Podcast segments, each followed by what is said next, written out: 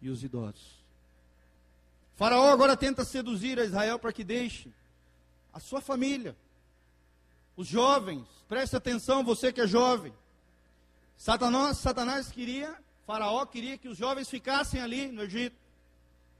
Porque o Egito é símbolo disso, da terra dos prazeres, da terra do pecado, da terra da idolatria. E assim Satanás tem tentado manter cativos muitos jovens, adolescentes, oferecendo a terra do Egito.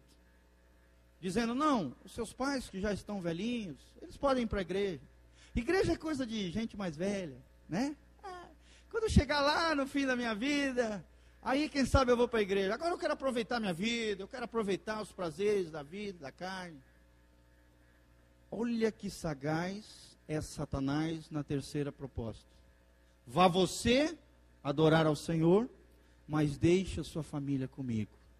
Deixe os vossos filhos comigo. Deixe as suas esposas, os velhos, as crianças e os jovens. Se Satanás não consegue algo com você, ele vai tentar essa terceira proposta: segurar aqueles que você ama. Dizendo que, para que enfrentar os rigores do deserto? Para que ir adorar a Deus? Vocês são frágeis, não são fortes. Mas a Bíblia diz que os jovens são fortes, amém? Os adolescentes são fortes. Vocês podem vencer o inimigo. Vocês podem vencer e dizer não aos prazeres da carne, os prazeres deste mundo. Vocês podem permanecer fiéis à palavra. O lugar da sua família na presença do Senhor. O lugar das crianças nossas, das nossas crianças, deve ser na casa de Deus, na presença do Senhor. O lugar das pessoas que você ama, querido, não é nas mãos de Satanás, não é no Egito, não é deixar para trás. Não! é na casa de Deus, é em santidade, é na presença do Senhor. O lugar de jovem é na presença de Deus, é na igreja. Não deixe para trás os seus familiares. Não desista dos seus familiares, em outras palavras. Não entregue de mão beijada os seus filhos. Porque Satanás vai fazer de tudo para afetar o teu coração, para abalar a tua fé, tentar, se ele não consegue te destruir, ele vai buscar uma pessoa mais frágil dentro do seu lar, dentro da sua família.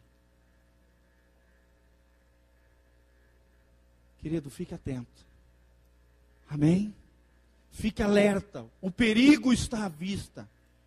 Fala comigo, o perigo está à vista. Seja vigilante, seja sóbrio, fique atento. Não deixe Satanás cirandar no seu lar, cirandar na sua família, ganhar terreno no coração da sua esposa ou do seu marido. Não deixe para trás aqueles que você ama, querido.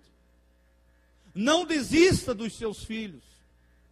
Uma das coisas que eu agradeço aos meus pais foi isso. Eu me desviei dos 13 até os 18 anos, mas meus pais todos os dias oravam por mim.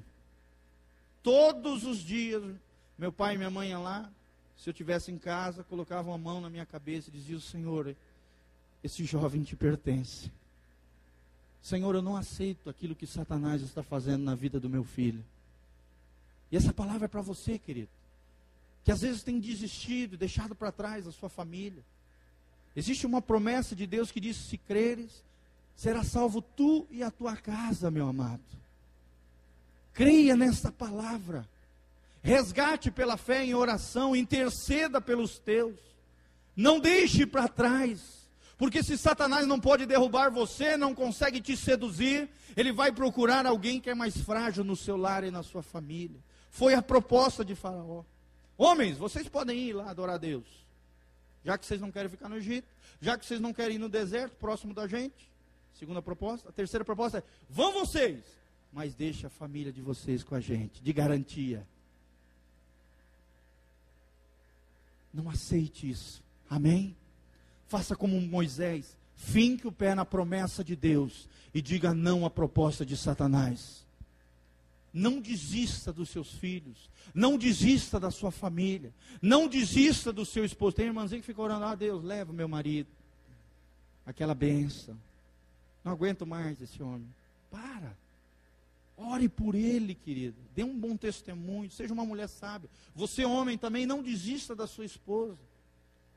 Ore por ela.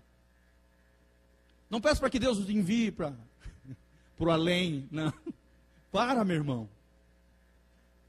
Interceda pela sua família. Deus te levantou como um sacerdote no seu lar, como uma sacerdotisa do Senhor. Amém? Para orar por aqueles que você ama. Existem dois membros da minha família que não são crentes. Eu oro todos os dias praticamente por eles. Um primo meu e a minha avó. Eu não aceito Satanás levar. Minha avó já está já tá nas últimas, assim, já está quase um pé na cova. Tadinha. E ela tem um monte de doença, um monte de coisa. Mas eu oro por ela. Não aceito que Satanás leve ela. Sem ela conhecer Jesus. O meu avô, esposo dela, no último momento de vida, entregou a vida e o coração para Deus. E eu creio nessa promessa. Todos os demais primos, tios, tias, netos são crentes. Apenas ela e um primo meu não. Mas eles vão se render a Jesus, porque eu creio na promessa do Senhor. Eu não desisto deles, eu oro por eles todos os dias. E creio que a promessa do Senhor vai se cumprir na vida deles. Amém? Não deixe a sua família para trás, querido. Não deixe a sua família nas mãos do inimigo. Quando ele estiver se andando por lá, se levante em fé. Te posicione como intercessor. Repreenda o inimigo. E ele fugirá de vós. Submeta-se a Deus, diz a palavra de Deus. Resistir ao inimigo. E ele fugirá de. Mas fique atento.